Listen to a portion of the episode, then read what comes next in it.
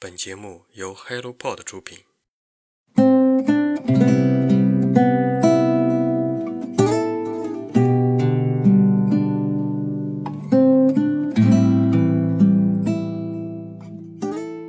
欢迎收听今天的晨间书适，各位周二早上好，我是雪佳。八月上旬，气温还是居高不下，好像这几个月云南这个避暑胜地挤满了人，看来都是无心工作而逃到一个凉爽舒服的地方避暑去了。上周日才刚刚立秋，还有一个秋老虎等在后头呢。但咱们避暑的时候也别忘了带上几本书一块儿去降降温。那接下来就开始本期的新书速递。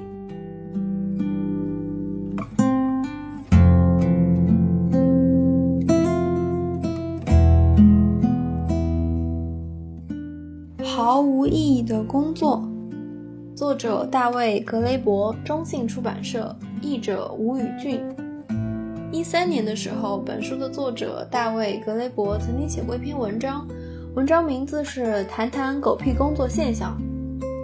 这句“狗屁工作”到底戳到多少人的心上去了，才使得他在短短几周之内获得超过几百万的阅读点击。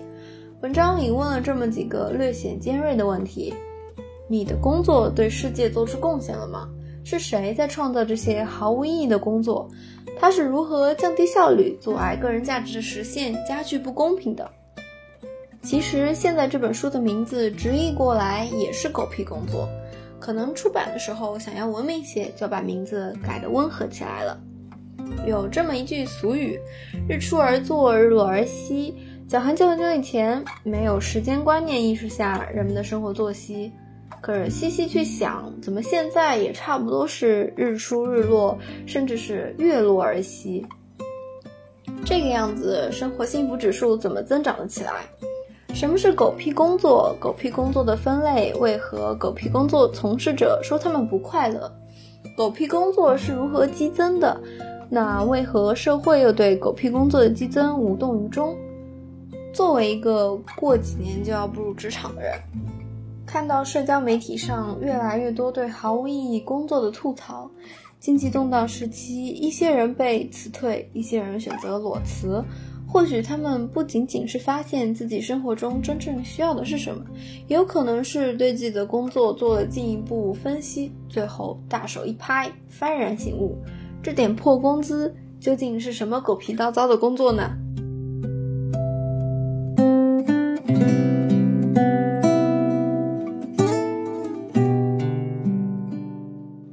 号土场，作者库尔特·冯内古特，译者于建华，出品方读客文化。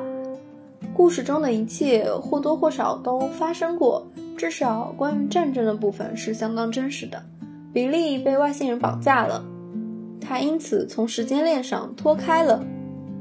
他上床睡觉时是个老态龙钟的老老头，醒来时却是在他婚礼的当天。从一九五五年的那扇门进去，另一扇门出来的时候却是一九四一年。他说，他多次看见自己的出生和死亡，看见自己发财致富、儿孙满堂，也看见自己成为战俘，一遍又一遍地经历五号土场的灾难。冯内古特的小说既滑稽又悲伤，但他的痛苦却从不严肃。他自己说：“我写了五号土场，从死人身上赚了三美元。”他是二十世纪美国极具影响力的黑色幽默文学作家，被称为几代美国青年的偶像，尤其擅长以黑色幽默描绘时代的荒谬。他的许多文学创作与其在二战中的亲身经历息息相关。一九四五年，年仅二十三岁的冯内古特遭德军俘虏，被囚禁在臭名昭著的德累斯顿战俘营。英美联军发动大轰炸时，冯内古特身处土场的地下室内。整座城市在炮火中烧为废墟，他是幸存的七名美军战俘之一。战争在冯内古特心底留下难以磨灭的创伤。我目睹过德累斯顿的毁灭，我的反应之一当然是笑。上帝知道，这是灵魂在寻找宽慰。他用了二十五年试图回忆这场改变他一生的灾难，最后只是讲了一个时空穿越的故事。这部小说也被誉为结束了越南战争的杰作。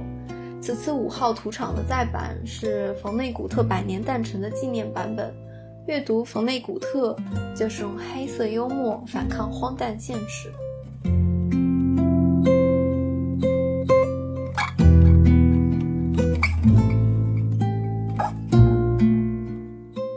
奇异世界里的十分三十八秒，作者土耳其艾利弗沙法克，译者任爱红，出品方新经典文化。伊斯坦布尔寂静的凌晨。莱拉的尸体躺在街角的垃圾箱旁，这是本月遭遇谋杀的第四位受害者。他的心脏已经停止跳动，但他吃惊地发现自己正身处在一个生死边缘的奇异世界。在这里，每过一分钟，生命中一段充满感性的记忆就会翻涌而出。父亲为庆祝儿子出生，宰羊炖汤的味道；男人们出门时，女人们为了脱毛，把柠檬和糖混在一起涂抹在腿上的甜味儿。他与爱人、朋友分享了豆蔻咖啡的香气。孤身一人来到伊斯坦布尔的他，第一次看到无际的大海，但身后的这座城市却并没有给他想要的海一样的接纳。作者沙法克把目光聚焦在一个妓女和她的五个朋友身上。小说的灵感来自于两个真实的故事。二零零九年，一位跨性别性工作者在伊斯坦布尔被残忍的杀害，凶手将他的尸体扔在垃圾箱里，作为对他生命最后的羞辱。而在一九九零年以前，土耳其刑法规定，强奸不会对性工作者的精神或身体健康造成负面影响。在伊斯坦布尔的远郊，有一处无伴者公墓，那里埋葬着无人认领的流浪汉、意外流落到伊斯坦布尔的异乡人。异教徒和无辜的婴儿，近些年他们的规模正在迅速扩大。许多未能成功穿越爱琴海抵达欧洲的难民被埋葬在这里，他们没有墓碑，也没有姓名。一次采访中，沙法克提到，小说创作者的职责之一就是向社会文化中的事件、观念与禁忌提出问题，并通过这种方式讲述那些被抹去之人的故事，成为那些失去声音之人的声音。于是他写下这本书，讲述莱拉与他的五位朋友的人生，他们的隐忍、勇敢与坚韧，以及他们互相扶持、彼此拯救的友谊。沙法克让这些隐身在城市底层的人们所经历的痛苦与无奈交织，给这两个真实的故事续写出另一种结局。这部小说就像是一封写给伊斯坦布尔的情书。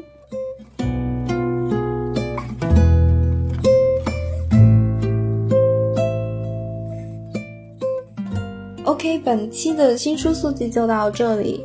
关于上面几本书，听众朋友们有任何想说的，欢迎在评论区给我们留言。希望阅读成为人生的另一种可能。我们下期再见，拜拜。